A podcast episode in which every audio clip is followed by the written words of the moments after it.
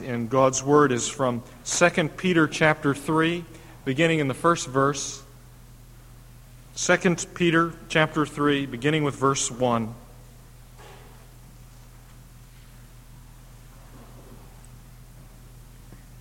Peter writes, Dear friends, this is now my second letter to you. I have written both of them as reminders to stimulate you to wholesome thinking. I want you to recall the words spoken in the past by the holy prophets and the command given by our Lord and Savior through your apostles. First of all, you must understand that in the last days scoffers will come, scoffing and following their own evil desires. They will say, Where is the coming he promised? Ever since our fathers died, everything goes on as it has since the beginning of creation. But they deliberately forget that long ago, by God's word, the heavens existed, and the earth was formed out of water and with water. By water also, the world of that time was deluged and destroyed.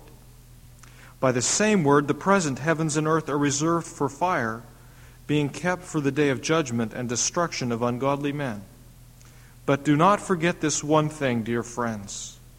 With the Lord, a day is like a thousand years, and a thousand years are like a day. The Lord is not slow in keeping his promise, as some understand slowness. He is patient with you, not wanting anyone to perish, but everyone to come to repentance. But the day of the Lord will come like a thief. The heavens will disappear with a roar. The elements will be destroyed by fire, and the earth and everything in it will be laid bare. Since everything will be destroyed in this way, what kind of people ought you to be? You ought to live holy and godly lives as you look forward to the day of God and speed its coming. That day will bring about the destruction of the heavens by fire, and the elements will melt in the heat. But in keeping with his promise, we are looking forward to a new heaven and a new earth, the home of righteousness.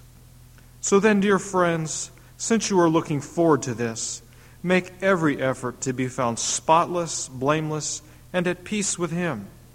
Bear in mind that our Lord's patience means salvation, just as our dear brother Paul also wrote you about with the wisdom God gave him. He writes the same way in all his letters, speaking in them of these matters. His letters contain some things that are hard to understand, which ignorant and unstable people distort, as they do the other scriptures, to their own destruction.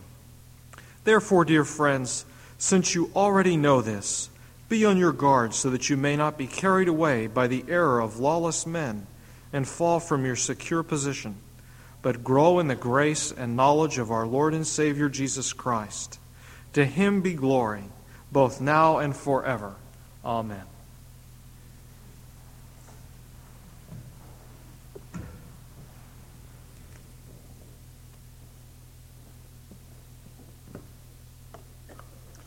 Now we're looking at the covenants that God has established with men.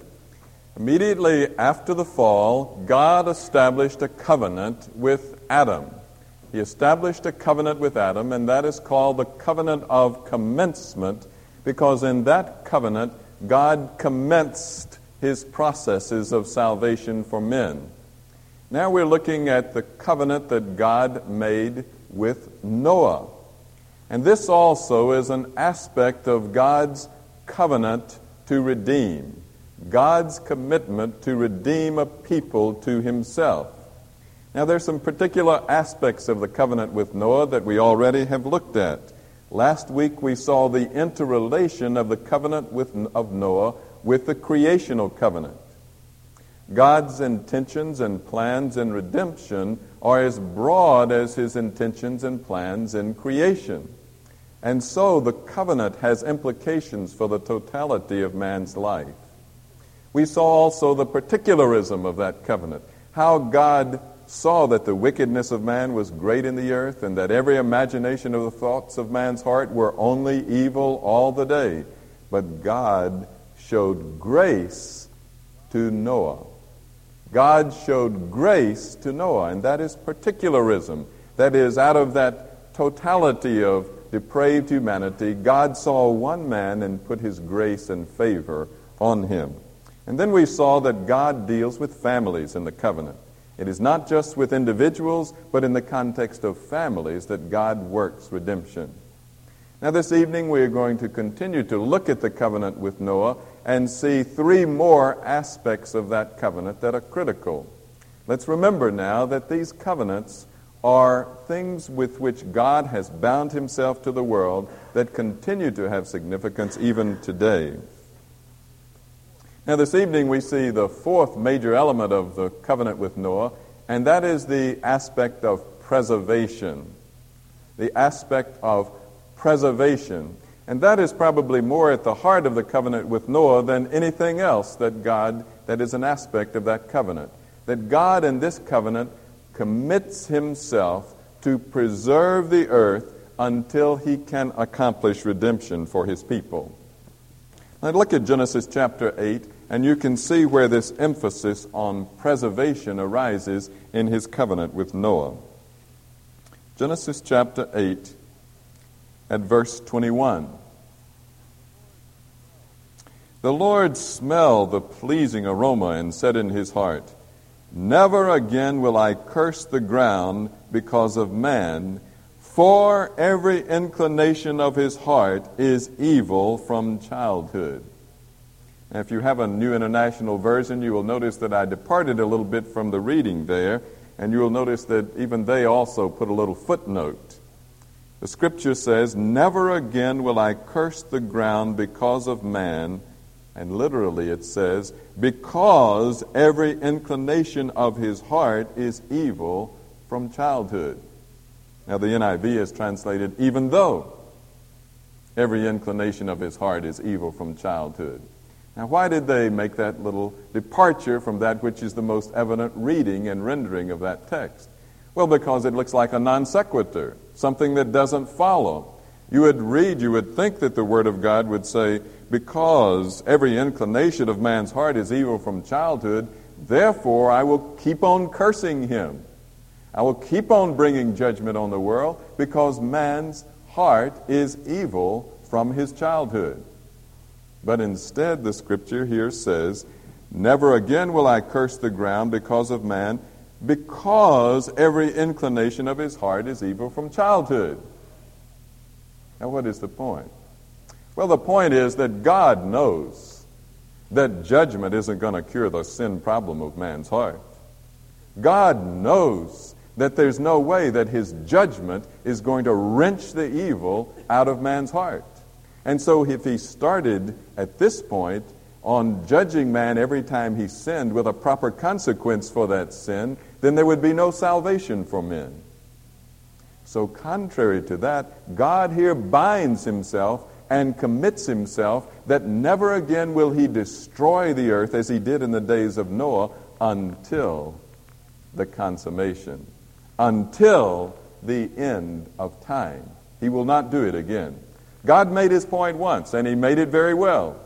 We read about it in the New Testament reading. Some scoffers say, Where is the promise of his coming? All things have continued since the beginning of the world, the same as always.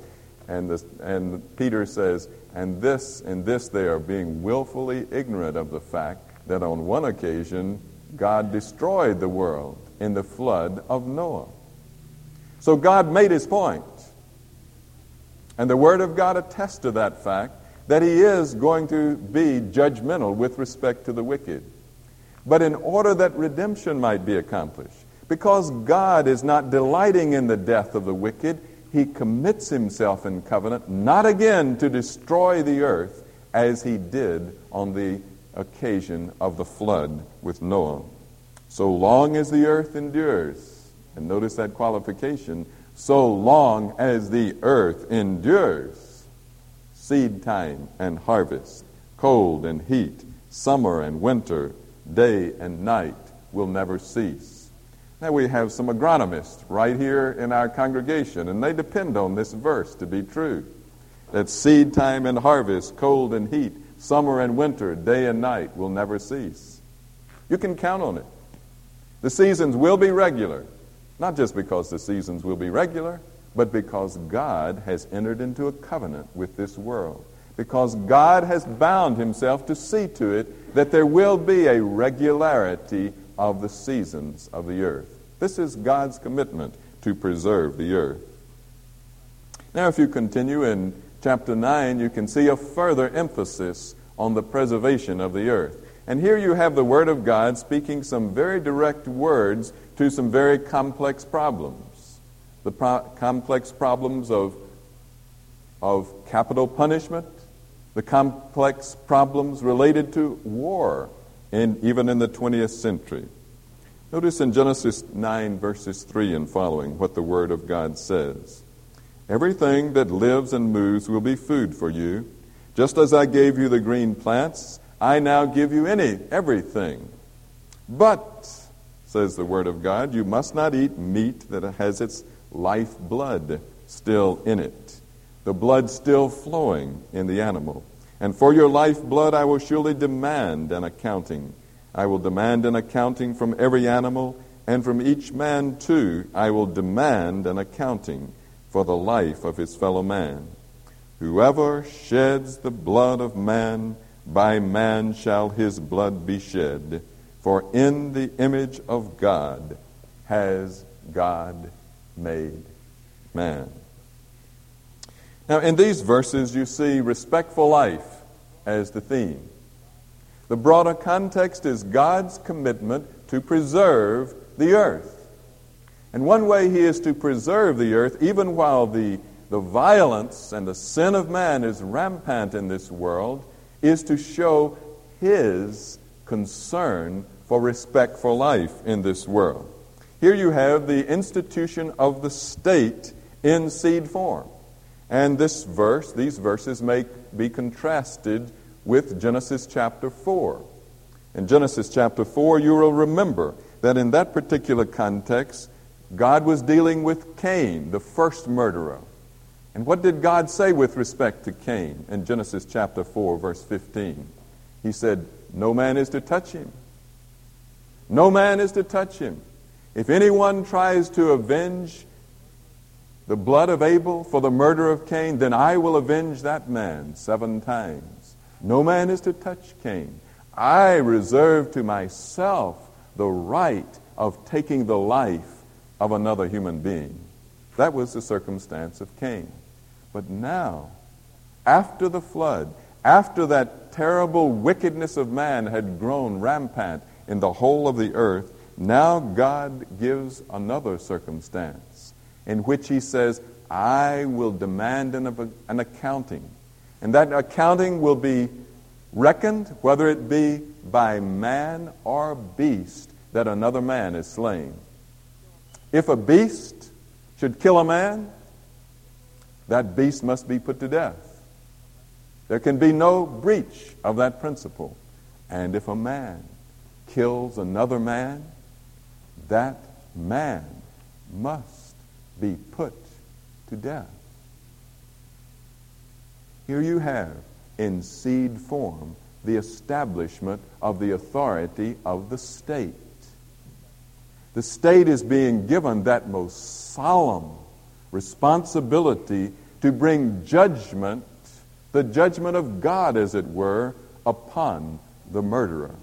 And all of this is done in a context of God's concern to preserve the earth because of the extensiveness of the violence that covered the earth before the days of Noah. God now says there must be a restraint upon the wickedness of man. If I let man go alone, if I let man go on his own, I will have to come in and execute murderers constantly. I will have to bring another flood upon the face of the earth. But in order to restrain the wickedness of man, I now institute the state and give to them that ultimate power and also that ultimate responsibility to take the life of another man. Whosoever sheds man's blood, by man shall his blood be shed. Most solemn words indeed. There is, as a matter of fact, a Hebrew poetic parallelism here. It's an A, B, C, see be a parallelism to emphasize this particular phraseology. Whosoever sheds the, the blood of man, by man his blood shall be shed. A, B, C, C, B, A. Whosoever sheds the blood of man, by man shall his blood be shed. And you have almost a reflection of the lex talionis, the law of an eye for an eye, a tooth for a tooth here. That ultimately is a law of justice and righteousness. And God is saying that in the ordering of the state, if anyone should murder another man, that man's life must be taken from him. Now, the reason for capital punishments being instituted is found in that last verse of verse 6, or the last phrase of verse 6. For in the image of God made he man. Now, this little phrase has been understood to be functioning in two ways. It could be explaining why God would allow such a solemn responsibility to be placed in the hands of man. How is it that God would let another, one man, become the judge of another man, even to the point of taking his life? Well, the answer is because God has made man in the image of God. And as a matter of fact, you found that, find that emphasis in the Psalms, where the psalmist writes, I said, Ye are gods. And there, that phrase, ye are gods, is speaking of the judges of Israel. They were using the function and responsi- exercising the function and the responsibility of God Himself in judging other men.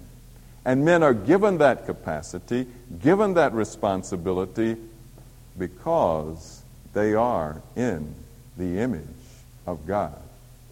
Now, that last phrase has been read also to be an explanation as to why the murderer must die.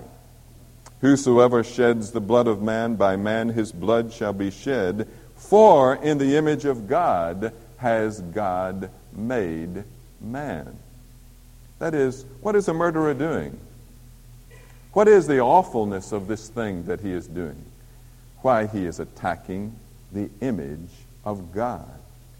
When a man rises up and assaults another man with the intent to kill him, he is, as it were, attacking the very likeness and the image of God.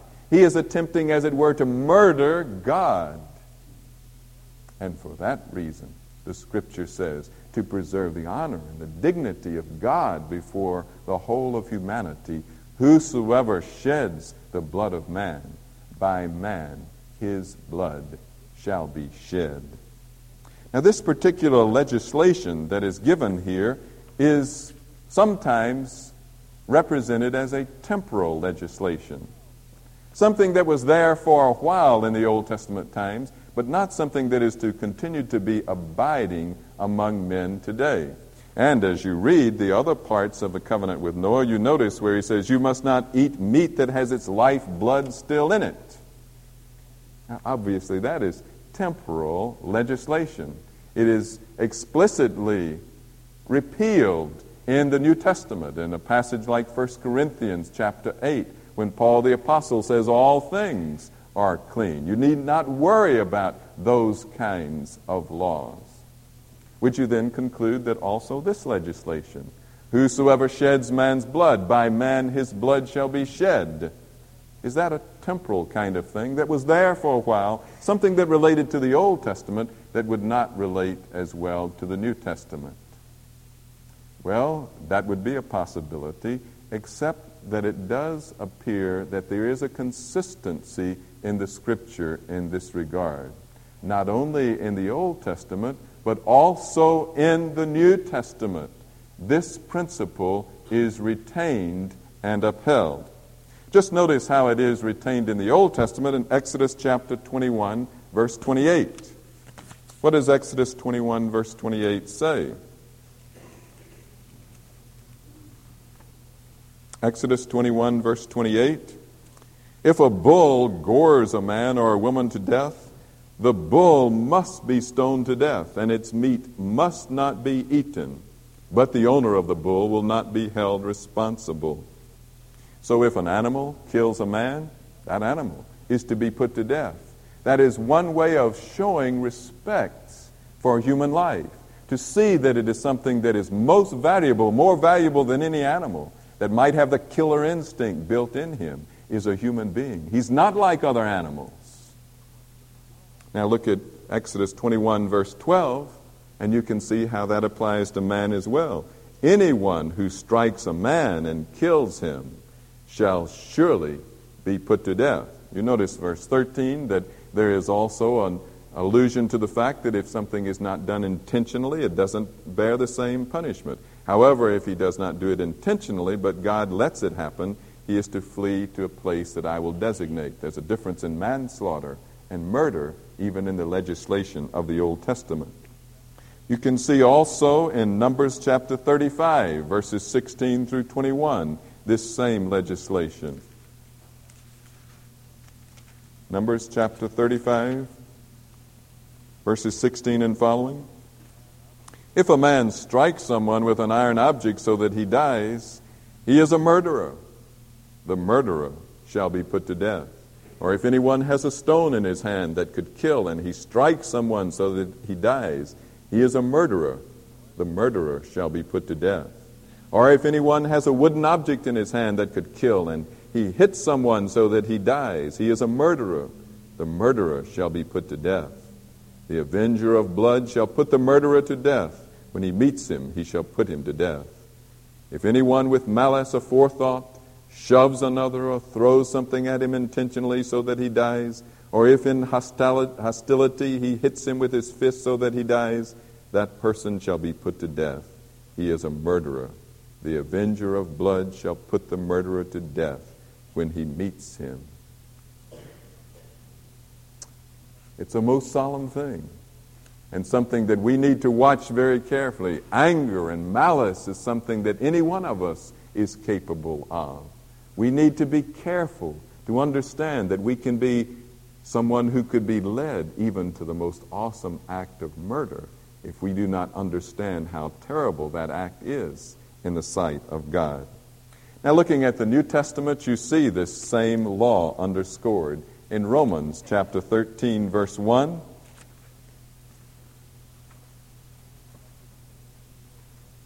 Romans chapter 13, verse 1. Everyone must submit himself to the governing authorities, for there is no authority except that which God has established. The authorities that exist have been established by God. Consequently, he who rebels against the authority is rebelling against what God has instituted, and those who do so will bring judgment on themselves. For rulers hold no terror for those who do right, but for those who do wrong. Do you want to be free from the fear of the one in authority? Then do what is right, and he will commend you. For he is God's servant to do you good. But if you do the wrong, be afraid, for he does not bear the sword in vain. He is God's servant, an agent of wrath to bring punishment on the wrongdoer. Now, you don't chasten with the sword, you execute with the sword. And Paul is here recognizing the authority of the state to take the life with the sword. The same is found in 1 Peter chapter 2. 1 Peter chapter 2 verses 13 and following. Submit yourselves for the Lord's sake to every authority instituted among men, whether to the king as the supreme authority, or to governors who are sent by him to punish those who do wrong and to commend those who do right. For it is God's will that by doing good you should put to silence the ignorance of foolish men. Live as free men, but do not use your freedom as a cover up of God. So, the governor then is sent by God to punish those who do wrong and to commend those who do right. And that is according to the teaching of the New Testament as well. Now, in that awesome, awesome circumstance, in some situations it may be, and this is a very delicate thing, but in some situations it may be that one state will have to intervene in the affairs of another state. If one state becomes aggressive and begins to bring murder upon another state, it may be that a third state will then have the obligation under God to intervene with the sword to defend the life of those who are being killed, or to bring judgment upon those who are executing murder on a mass scale by invading another country. Now, these are awesome kinds of things that we have to deal with. But we have to recognize that in the context of the plagues as they are described in Revelation chapter, in the, in the latter part of the chapter of the book of Revelation, there there is a need for a restraint of the evil that is in the world. And that restraint is established by the power of the sword established in human government. So here is preservation. Preservation as an essential aspect of the covenant with Noah. Now, a second aspect to notice with respect to the covenant with Noah is the aspect of, or a universalistic aspect that is a critical part of the covenant with Noah. Last week we saw that there was a particularistic dimension of the covenant with Noah that God is very particular or very specific in his showing grace to humanity. But there's another way and another aspect of God's relationship to men and sin, and that is a universalistic aspect. Look at Genesis chapter 9, verses 9 and 10, to see this universalistic aspect of the covenant with Noah. Genesis chapter 9,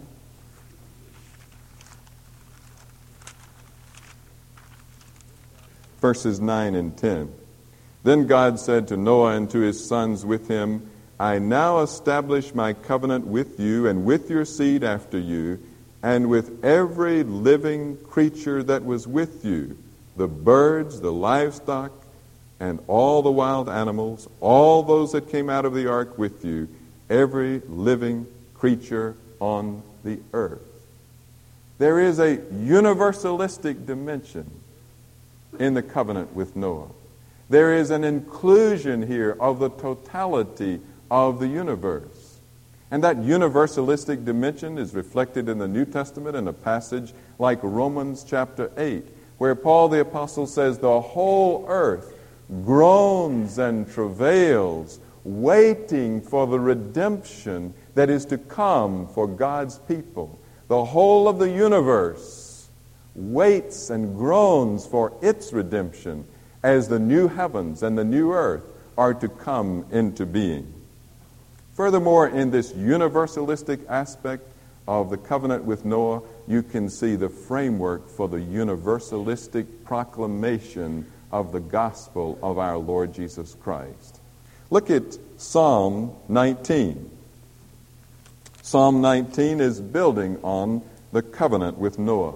And here you see the universalistic framework for the proclamation of the gospel.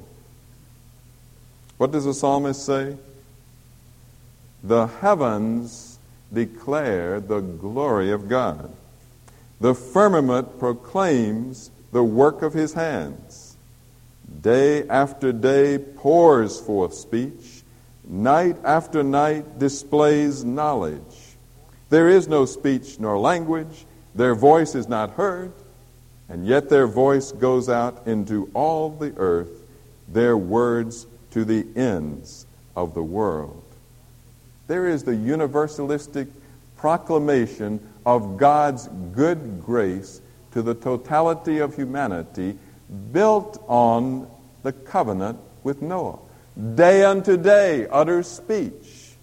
That is the regularity of the day that God established in the covenant with Noah preaches to the world. Night unto night shows knowledge as the regularity of the seasons, as the regularity of the day and night comes to the totality of the universe. so God is showing his gracious and mercy, his grace and mercy toward the totality of humanity. And it's in that context that the whosoever will of the gospel goes forth. We must never misrepresent the particularity of God's grace so that we fail also to see the importance of the universality of the proclamation of the gospel. That's what we read about in 2 Timothy chapter 3 in the scripture tonight. As Timothy or 2 Peter chapter 3. As Peter says, the, these men are saying, Where is the promise of his coming? Where is the promise of his return? And they're willfully ignorant of the fact that the flood once came, destroying the earth. But then he says, But one day is with the Lord as a thousand years, and a thousand years as a day. The Lord is not slack concerning his promise, says Peter, but is long suffering to you, not wishing that any should perish, but that all should come to repentance. Now, here we do not understand that scripture of Peter to say that God has willed that all should come to repentance. For, for if God had willed that all should come to repentance, what would happen? Then all would come to repentance. But he does not desire that all should, that any should perish, but that all should come to repentance. What is that saying? It is saying that God does not delight in the death of the wicked. It is reminding us that the Lord Jesus wept tears over Jerusalem. Oh, Jerusalem, Jerusalem, you that persecute the prophets and slay those that God has sent you. You who would crucify the Son of God, how often would I have gathered you under my wings, and you would not come? Jesus looked out at the multitudes, and he was moved with compassion for them. And he said, The harvest truly is plenteous, but the laborers are few. Pray ye therefore the Lord of harvest that he would thrust forth his laborers into the harvest. Let us not ever become cold hearted and think that God is at any time pleased with the destruction of any wicked. But God is moved with compassion. And God would have all to come to eternal salvation through Jesus Christ. God would have the proclamation of the gospel go as Christ has said, Go ye into all the world and preach the gospel to every creature. Make disciples of all the nations. And that universalistic dimension is built into the framework of the covenant with Noah. Even as day unto day utters speech, and night unto night shows knowledge, even as the sun's rays touch upon every nook and cranny of the face of the earth, even as every human being benefits from the regularity of the sun and the moon and the seasons, so God would have the blessings of the gospel come to every man. God wants every man to hear the gospel, and God has commissioned you. If you feel challenged, Think of what the twelve must have felt originally. You are to go into all the world, Jesus said, and you twelve are to preach the gospel to every creature. That is your challenge.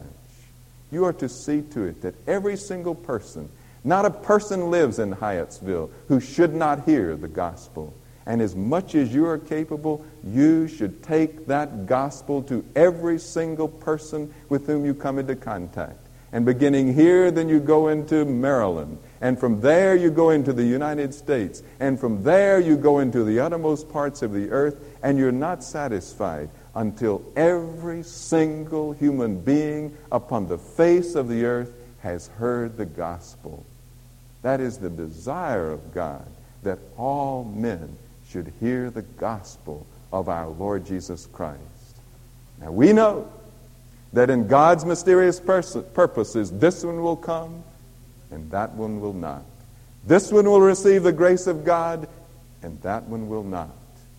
What is behind that mystery we cannot fully understand, but our responsibility is to see that every single creature on the face of the earth has heard the good news. Even as the sun falls with regularity on all men, so the gospel should be given to the whole of the earth. And that brings us to the last dimension or emphasis of the covenant with Noah, which is the gracious character of the covenant with Noah.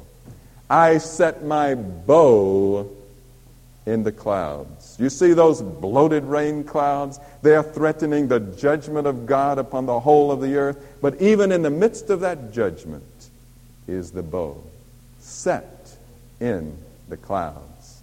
And what a comfort it should be to each and every one of you that as Revelation chapter 4 describes the throne of God, it says that there is a rainbow over the throne. A rainbow like an emerald, showing the life giving grace that is the characteristic of God's covenant with men. That covenant being established all the way back in the days of Noah. How good is our God! How gracious and merciful is He! And we, as His disciples, should show that same grace to all the nations. Let us pray. Our gracious Heavenly Father, we thank you and praise you that you have brought the gospel to us. And we ask that you will help us by all the endeavors that we might make to take the gospel to others. We thank you, Heavenly Father, that you have this great and grand program, that by our words and by our lives we can attest to your grace and mercy in the world. We pray for the nations of the world that order may be maintained, that wickedness may be restrained, so that the gospel may be preached.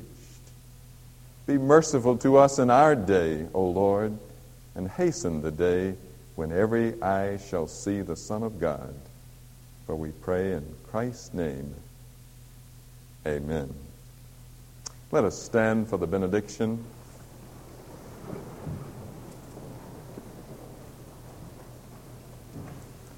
Now may the love of God the Father, the grace of God the Son, and the fellowship of God the Holy Spirit abide with you all now and forevermore. Amen.